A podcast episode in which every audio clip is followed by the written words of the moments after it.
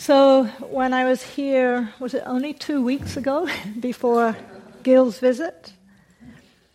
I introduced our new theme for this year, which is the 10 parami, these 10 beneficial qualities of heart and mind that really support us to metaphorically find firm ground in our lives instead of, as Ajahn Sucitto says, being swept away by life's floods. And of course, here now in Aotearoa, New Zealand, right now, many people have had the devastating experience of literally being swept away by the flooding at the end of January, by the cyclone last week, and now potentially more rain coming through. And I think all of us, even if we weren't immediately directly impacted, we're still coming to terms with the the devastation, the impact of those events. And so I think for most of us right now, there's a, just a heightened sense of instability, unpredictability, uncertainty, perhaps some questioning given all of that. What can we truly trust? What might offer us some reliability and steadiness in the face of these challenges? And as always in the Buddha's teachings, the answer is not so much to put our trust in external conditions, because no amount of money, of material goods, of physical stuff, of engineering, even of disaster preparedness, it's not always going to save us. It's not ultimately reliable in times of crisis. Now, that doesn't mean that we don't take wise precautions and we protect ourselves and our whānau and our family, our homes as best we can. But for even better protection, we need to cultivate our inner capacities, our inner strengths. So no matter what circumstances we find ourselves in, we're able to navigate through them without being overwhelmed, without being swamped, without drowning. And this is where the ten parami come in they're a checklist of useful inner resources to develop, and they're always helpful in any situation. So I was thinking about this over the last few weeks when we've been hearing a lot about disaster preparedness and this idea of the emergency grab bag. And so in your emergency grab bag, you want things like warm blankets and uh, clothes and first aid kits and non perishable food and drinking water and so forth. And I thought, well, maybe the 10 parami are like an emergency grab bag for our internal resources, that we can reach for them in challenging times. But not only in challenging times, because they're always useful under any circumstances. And one of the aspects of them I appreciate, I think I mentioned this last time, is I actually need the nitty gritty rub and push and pull, pull, rough and tumble of daily life for them to be strengthened. So, what's in this emergency grab bag of the 10 parami? It can be helpful for each of us to actually learn what these 10 qualities are in order so that next time you are in a challenging situation, you might think, What do I need here? Or, Whoa, what needs strengthening here? What's missing? What might need more development? So I like to play just to harness our collective memory, see if we can remember what they are in order. Come on, we've been through these before. So let's see. Anyone remember the first one? That should be easy.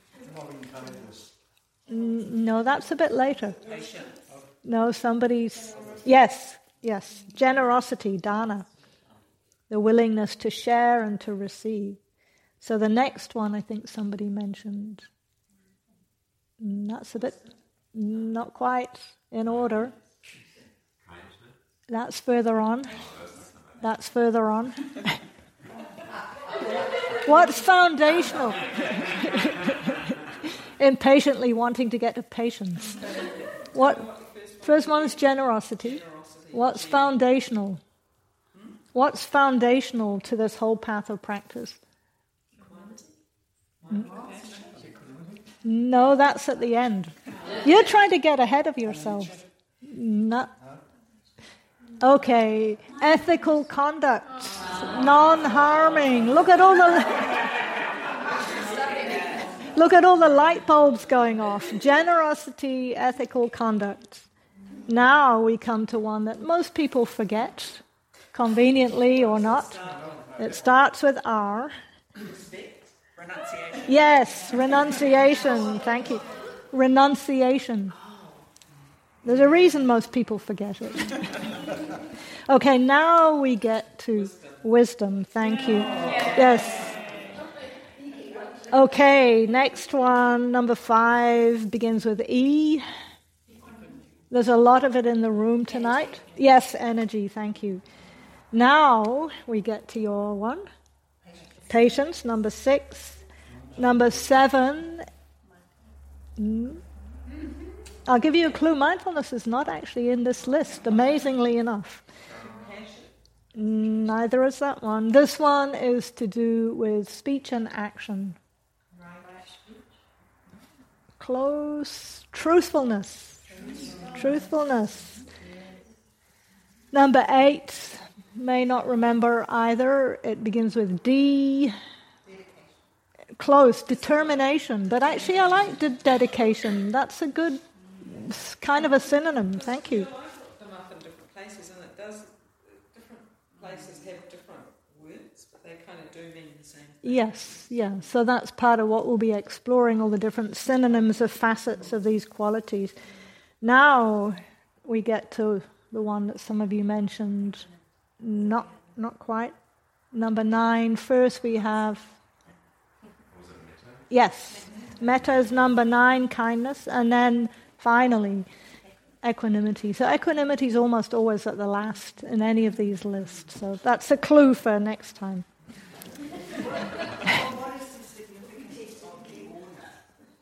Well, that's partly what we'll explore, but generally speaking, generosity and ethical conduct are the foundation, the springboard, you could say, that all of these different things evolve from. And I'll say more about that tonight, and I'll say more about the interconnection of them as we, as we move through them. So tonight I'd like to focus more on the first one, which is dana, the Pali word usually translated as generosity. And as I think most of you know, dana is foundational to this whole path of practice. And maybe because of that, it can be easy to take it for granted. And I know for myself, when I first started exploring this path, I think, yeah, I put my couple of bucks in the box every night. Tick, got that one done. And it wasn't until I went to Thailand and my first teachers introduced me to dana as a parami, as a spiritual practice, that I started to realize wow, there is so much more to this exploration. And it's true, on the simplest, most basic level, dana can include offering money, offering material things to help people, to help organizations that are worthy of support. It also includes giving non material things. And I think in our capitalist dominated society, we tend not to value that so much. But giving our time, giving our energy, giving our friendship and moral support. As I said in the meditation, giving ourselves the gift of some peace and quiet, the gift of connection with each other. Even something as simple as a smile can be a form of generosity. So there's the thing given, but then there's also the inner spirit that motivates us, that openness of heart and mind. And again, on one level, it's obvious. If we're closed down, inward, not, not open and available, we're not able to receive the teachings. We're not able to offer the teachings. So, openness of heart and mind, generosity leads all the way to complete freedom. And on one level, it might seem like talking about dana is going back to basics. It's really the foundation and the culmination of the path. And I want to mention that dana is not just about putting some money in the box, because in the way it's come to the West, that's often consciously or unconsciously how it's become reduced. And it's important.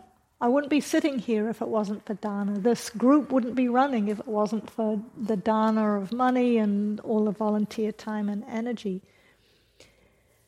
So we rely on it for this group to exist. And actually, the English word donation comes from the Pali root dana. So there is this practice of making donations.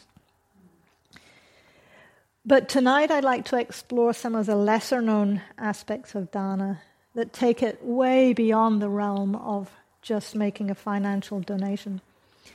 Now, the Buddha was a very skilled teacher and he taught a graduated path. And when he was meeting a new group of people for the first time, he didn't dive in and talk about anatta or not self or how to meditate and to get eighth jhana or you know anything esoteric like that. He always started by talking about generosity. And I think pretty much every culture in the world values generosity. So, in a sense, he was on safe ground. And then he talked about ethics, the second parami, non harming again, valued pretty universally.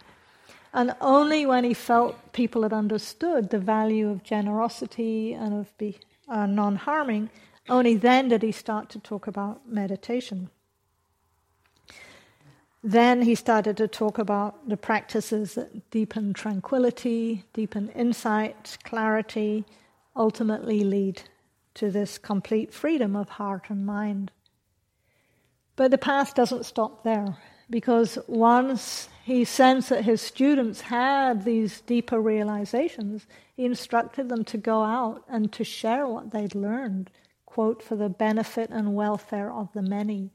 So generosity is the beginning, it's also the ultimate expression of this path. And I sometimes like to reflect how dana, in a way, is the fuel that helps this whole transmission of the teachings. You know, I may have shared this before, but when you think about how are we able to sit here in this hall in Tamaki Makaurau in 2023 and be tuning in to teachings that were given in northern India 2,600 years ago. It's because people heard what the Buddha said, they valued it, they wanted to share it. They went out, as the Buddha said, and shared it for the welfare of many. People received the teachings, they shared the teachings. And that generosity motivated all of you here to some extent. Many of you volunteer and offer your time and energy to Auckland Insight. And I was given a lot of generosity from my teachers that have supported me to teach here. They speak often about the generosity they receive from their teachers, generation after generation, all the way back to the time of the Buddha. So we're participating in this flow of dana, of generosity. So, generosity is a spiritual practice. It starts with a simple act of giving. But what transforms it into a spiritual practice is the wisdom aspect of it. And for generosity to be really developed, we need to bring awareness, mindfulness, clarity to every act of giving. Now, I try not to make too many assumptions, but in our mainstream dominant capitalist society, I don't think most of us really think about generosity in that way. We tend to, I don't know too many people without some of these kind of teachings who are really mindful about how they give and how they receive. There's more a tendency to dismiss, to downplay, to ignore acts of generosity. And so cultivating it as a spiritual practice really challenges some of our deeper mainstream conditioning and our attitudes.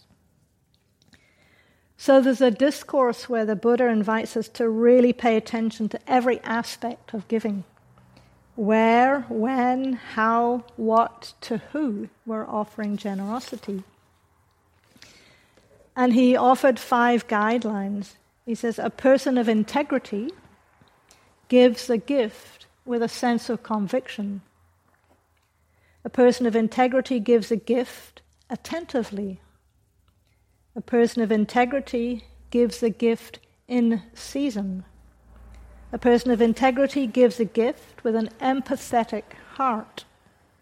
A person of integrity gives the gift without adversely affecting oneself or others. So there's quite a lot in that. And even that first one, give a gift with a sense of conviction. How often do we do that? You know, especially early on, I'd have this idea, oh, I should give. I think, oh, really? Can you really afford it? Or what if they don't like it? Or maybe it's too much, or maybe it's not enough. Maybe I'll just not bother. you know, it would be hard to access that place of conviction. But when I started taking this on as a practice, I started, and this came from Joseph Goldstein, one of my teachers. He said for a few years he made a, a resolve to, if he had a generous impulse, he would do it. And he would just not listen to all those second guessing voices, he would just go ahead and do it.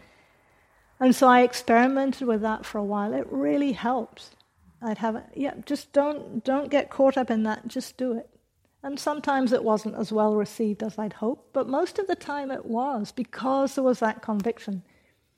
You've probably had the experience of being given something half heartedly or with resistance or resentment. It's like, ugh, really uncomfortable. And so, not wanting to inflict that on someone else, can we find that inner conviction?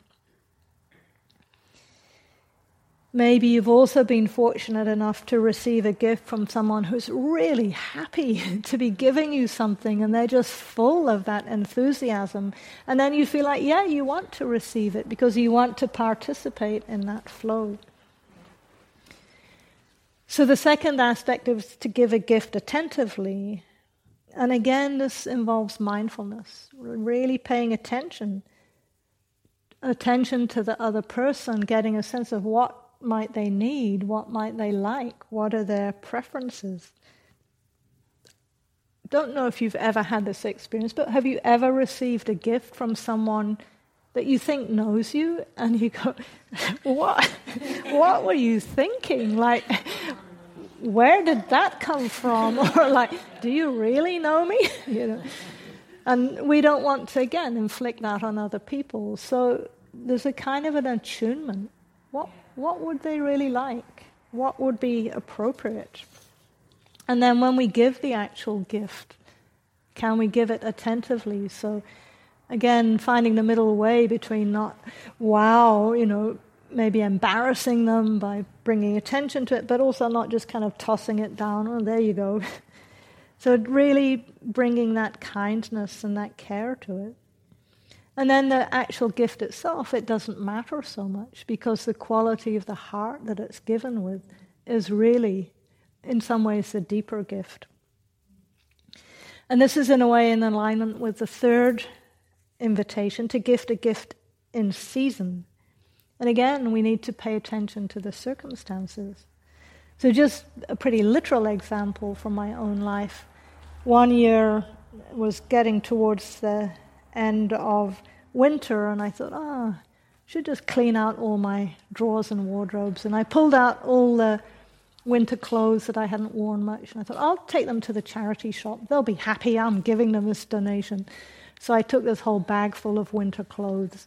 And then a few days later, I read in the newspaper how charity shops are really burdened when people give gifts out of season because they have to take those clothes and wash them and store them for six months before they have any hope of selling them. And I kind of deluded myself that I was being generous, but really I was just trying to get rid of my stuff that I didn't want, and it wasn't true generosity. So, knowing giving a gift in season, again, you know, if it's a gift for a child, for example, is it the right age? Is it too babyish or is it the wrong size and all of that kind of thing? Again, I once bought some really cute little baby booties for a friend's baby. And I bought them because I liked them and I thought they were really cute. I had no idea that they were for a six month old and this baby was a year, and there's a big difference between a six month old baby's feet and a, I was oblivious. So, again, not really in season, not really attuned. And similar, the fourth aspect, giving a gift with an empathetic heart. So we can really look at our motivation. Why are we doing it? Is it out of duty? Is it out of obligation? Do we have an agenda? Do we want to prove something to someone? You know, so many different motivations for giving a gift. I did a very little bit of research on what kind of gifts are the ones that are least favor- favorably received. and there were gifts like self help books, fitness equipment, weight loss products. You know, you can get a sense that they were probably interpreted, not surprisingly, as some kind of criticism. So, you know, maybe it's tempting, but notice what are those unconscious or subconscious motivations. Can we clear them out and find that empathetic heart quality? And again, it's much easier to receive a gift when it's coming from a sense of mutuality.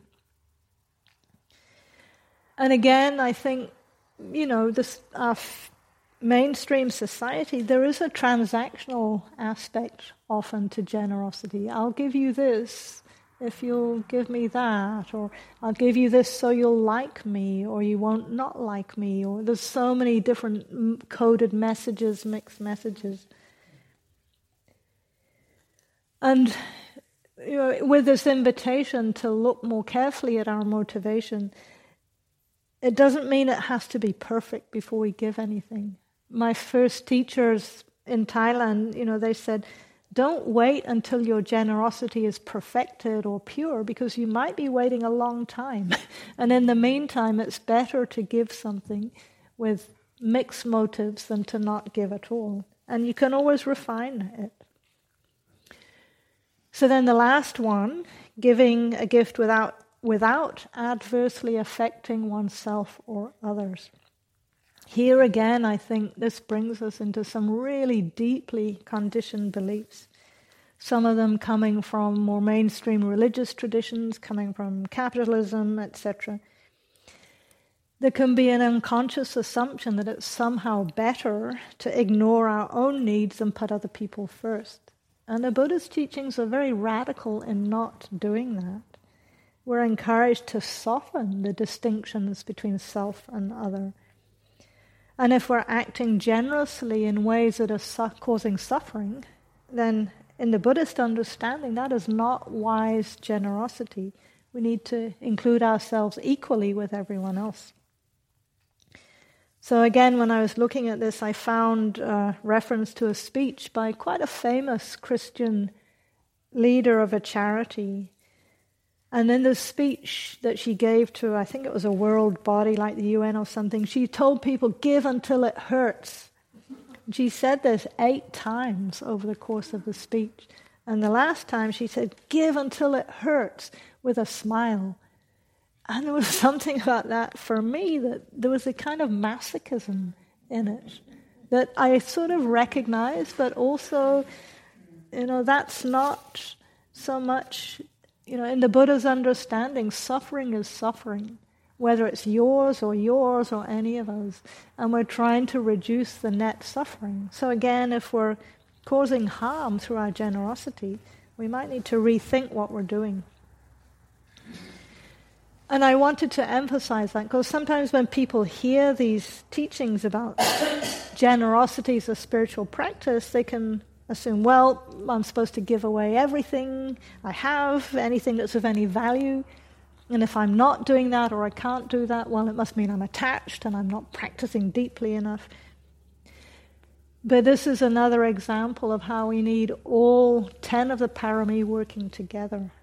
So generosity needs to be supported by wisdom, needs to be supported by kindness to ourselves as well as others. And this can help us find the middle way, the balance between, you could say, foolish generosity on one side and miserliness or stinginess on the other. And so the Buddha was really clear to we need to consider our own well-being. He said, if you have a little, give a little. If you have a medium amount, give a medium amount. If you have much, give much. So we need to take our own uh, well being into consideration. We need to be generous to ourselves as well as, as others. And I think many people often find giving, receiving generosity even harder than offering it. There's something in our society that puts so much emphasis on being independent, on not having any needs, or not being indebted to anybody in any way. And so to accept something from someone might feel like we're making ourselves inferior or beholden or something. And we even see this in the common ways that people react to being given something. Maybe not so much in New Zealand, but in England, you would give someone something and they'd say, Oh, you shouldn't have. Like, you give them a bunch of flowers. Oh, you shouldn't have. Like, it's a kind of a rejection. Or you thank somebody for giving us something and they say, Oh, it's nothing. And again, there's that kind of dismissal. Oh, don't mention it. It's almost like embarrassing or shameful. And again, this is a really different attitude than what we see in the Buddha's teachings. And it can diminish um, somebody's willingness to be generous. So, this has been a real learning edge for me in my own life because, as you know, I've been living on dana for a few years now. And in the beginning, I had very much that conditioning that I should be independent and not need anything. And sometimes people would offer me things that were really generous. And I'd feel this inner cringe oh, I'm not worthy, or I'm embarrassed, or fear of being beholden to them. But then I, I had to really take in that that was doing a major disservice to their generosity. It was, in, in a way, a kind of a disrespect to not receive what was being offered in the spirit that it was being offered. And so I had to really step up and try to meet those offerings in the spirit that they were being given. And what a relief. Then, when I wasn't all me and them and I'm not worthy and it's too much, there was just a feeling of a mutual flow, a reciprocal flow of offering and receiving that wasn't personal. And again, this is what these teachings are pointing to. So, gratitude is a rare quality. When we first start to practice or train in generosity as a spiritual practice, again, in my own experience, often what we find is that all the times when the opposite comes up. All the ways that we shut down or resist or reject or step away from those opportunities. And often when we look, underlying that is some kind of fear. I'm going to miss out, or there won't be enough, or they don't deserve it, and so on. And that poverty mentality in the mind has a way of becoming self reinforcing. So I'm guessing maybe some of you have a friend or a kind of a friend who somehow never shows up when it's their turn to offer something or you know doesn't chip in when somebody's when there's an invitation. And over time people start to pull away and they aren't mm. included in the field of generosity. And that shrinking and contracting the buddha said what the miser fears that keeps him from giving is the very danger that comes when he doesn't give. What the miser fears that keeps him from giving is the very danger that comes when he doesn't give. So that kind of holding on, poverty mentality becomes manifest, and people don't share and they end up with less. So that's kind of self reinforcing. It reinforces a sense of someone who lacks, and then it becomes self perpetuating. So, the f- antidote to that fear I mentioned earlier is, in a way, to, as in Joseph's example, just do it anyway. Feel the fear, do it anyway. And the more we can do that, the more that grip of the poverty mentality or the lack mind starts to release. And again, in my own experience, the more I can just trust this reciprocal flow of giving and receiving, the small sense of me and mine is released, and there's a, an abundance, and gifts and opportunities come from out of left field that I never could have predicted or imagined. So I think that's probably plenty to be going on with. I wanted to really have some time to hear from any of you. How do any of you practice with generosity, its challenges, its rewards? So thank you for the gift of your kind attention. And may we all experience the benefits of practicing, offering, and receiving generosity. Okay.